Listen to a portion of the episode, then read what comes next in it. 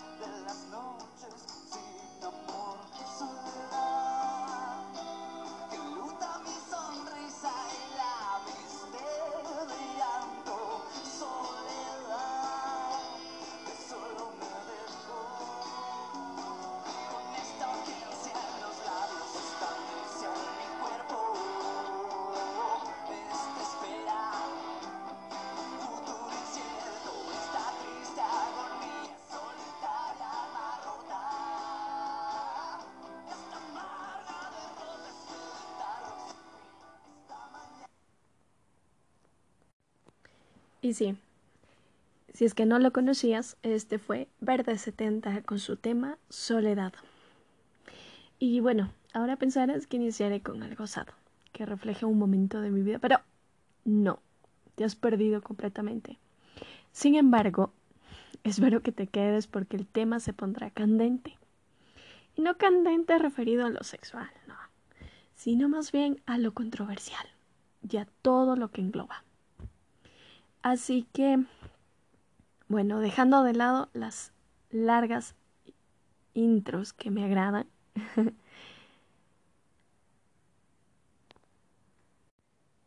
Hoy no quiero que creas que hablaremos de un tema delicado, como la soledad, refiriéndose ya a un problema clínico. Así que solo relaja la pelvis y no te asustes tempranamente. Tengo aquí en mi mano a mi amigo Google que me define la soledad como la carencia de compañía. Dicha carencia puede ser voluntaria, o sea, cuando la persona decide estar sola, o involuntaria, cuando el sujeto se encuentra solo por distintas circunstancias de la vida.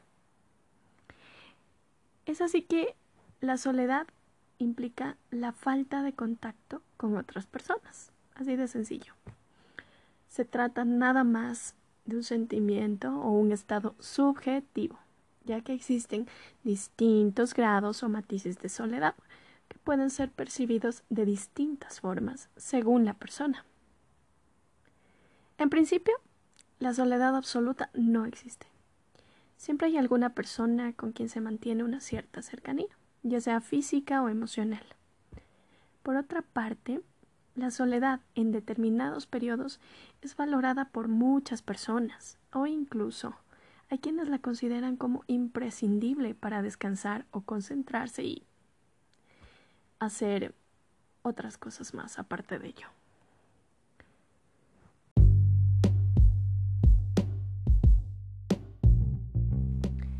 Y ahora yo te pregunto, ¿alguna vez te sentiste solo? Pregunta directa, ¿no? Y si tu respuesta es no, déjame decirte honestamente que mientas. Absolutamente todos sentimos soledad en algún momento de nuestra vida. Y por lo malditamente trillado, que tu pareja te deje, que la chico chico que te guste no te pare bola, que tus amigos tengan mejores planes sin ti, que alguien amado muera, que te inmiscuyas en relaciones temporales y etc, etc. Existen eventos mucho menos predecibles que te pueden acercar a la soledad. Así que aquí te nombraré algunos ejemplos. Te vas de viaje solo y de pronto te das cuenta que tienes la intrínseca necesidad de hacer algo. Salir, hablar o chatear con alguien para no quedarte en el estado en el que te encuentras. O si sales solo, pero de pronto deseas conocer a alguien que te acompañe a tomar algo luego, bueno, que el destino decida. Otro, estás en una fiesta, reunión, cena, yo qué sé, cualquier compromiso social, y no deseas más que volar de allí, porque no te sientes cómodo, no te basta con estar en ese lugar rodeado de gente. O espera, otro muy frecuente. Te vas a estudiar, trabajar, etc. a otra ciudad. No conoces a nadie. De pronto te encuentras encerrado en tu depar y lo único que buscas es salir. Inscribirte al gym, pasear en bici, caminar bajo la lluvia. Sí, algunos caminamos bajo la lluvia. y bueno, clases de cocina, o de pronto te dan ganas de aprender italiano, francés o cualquier otra tontera que te permita salir de la rutina.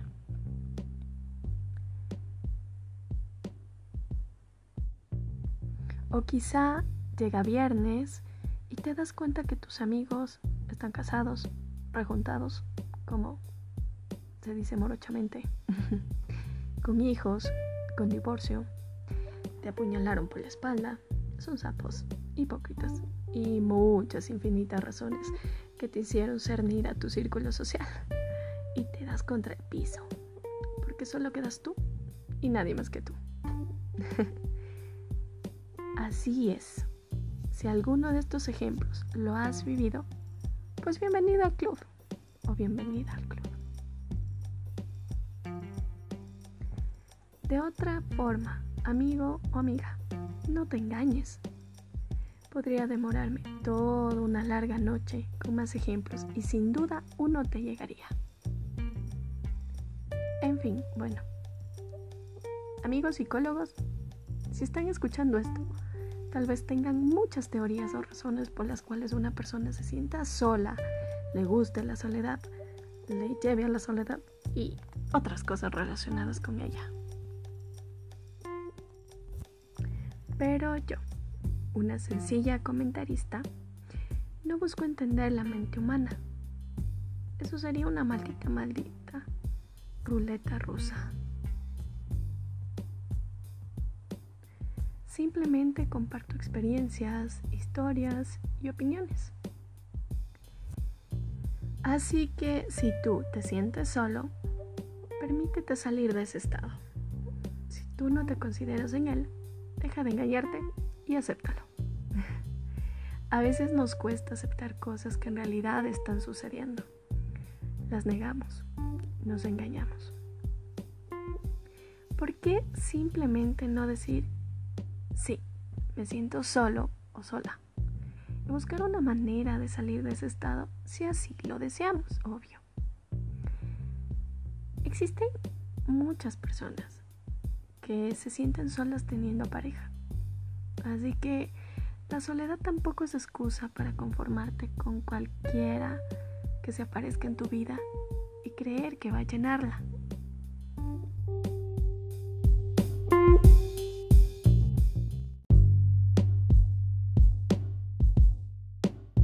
sentir la soledad, experimentarla, vivirla. De tal manera que no se dependa de nada ni de nadie para sentirnos bien. Y es que la soledad tiene su lado agradable y dulce. Nos permite conocernos mejor, aceptarnos tal cual, sin posturas. Nos permite convivir con nuestros miedos y frustraciones, con nuestras alegrías y tristezas. Nos permite tolerarnos, es lo más difícil creo. Porque ¿cómo seremos capaces de compartir nuestra vida con alguien más si no nos reconocemos, si no nos aceptamos y si no cambiamos por nosotros y lo hacemos nada más para agradar a alguien más. Chicos y chicas, es innegable que la compañía es hermosa y a la vez aterradora, porque se juntan las soledades que se opacan por la presencia del otro. Y ese miedo es el que nos ata y nos limita. El miedo a estar solos o el miedo a estar acompañados. Todo, absolutamente todo, se conjuga en ello. Así que, dejando de lado el temor, solo continuaré diciendo que ambos estados son estupendos. De cada uno abstraes nuevas experiencias emociones que antes ni creías que existían. Así que, ¿por qué no permitirnos amar la soledad y a la vez amar la compañía? Con lo bueno y lo malo que traen consigo. Y al final aceptar indudablemente que solos vinimos al mundo y solos nos iremos de él. Así que abracemos a la soledad la compañía con el alma. Aunque suene cursi y engorroso, el mejor estado del ser humano es consigo mismo.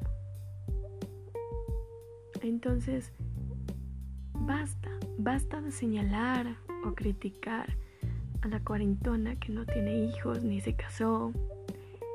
De hablar tras la 25añera que aún es virgen que parar de juzgar al chico o chica que le gustan las relaciones temporales y ya.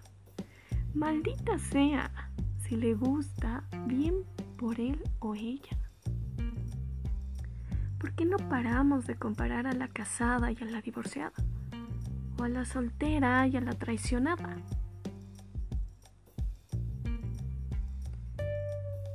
Traicionado. Hablando de él o ella que en ambos casos se puede dar.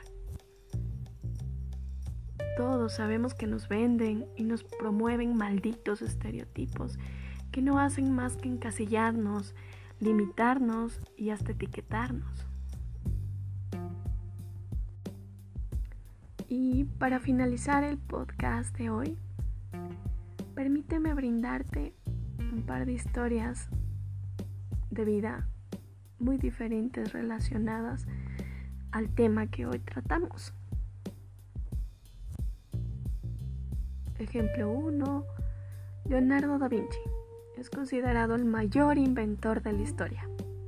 La bicicleta, el paracaídas, el helicóptero, grandes aportaciones a la humanidad. Pero, ¿qué hubiera pasado si, además de para sus estudios, hubiera tenido que sacar tiempo para comer con su suegra los domingos?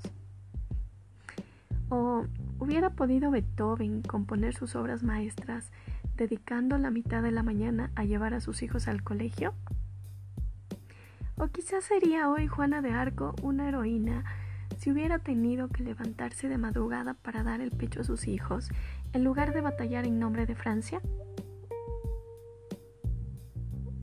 La soledad no es sinónimo de soltería, pero las estadísticas indican es el estado civil en el cual más solos podríamos sentirnos.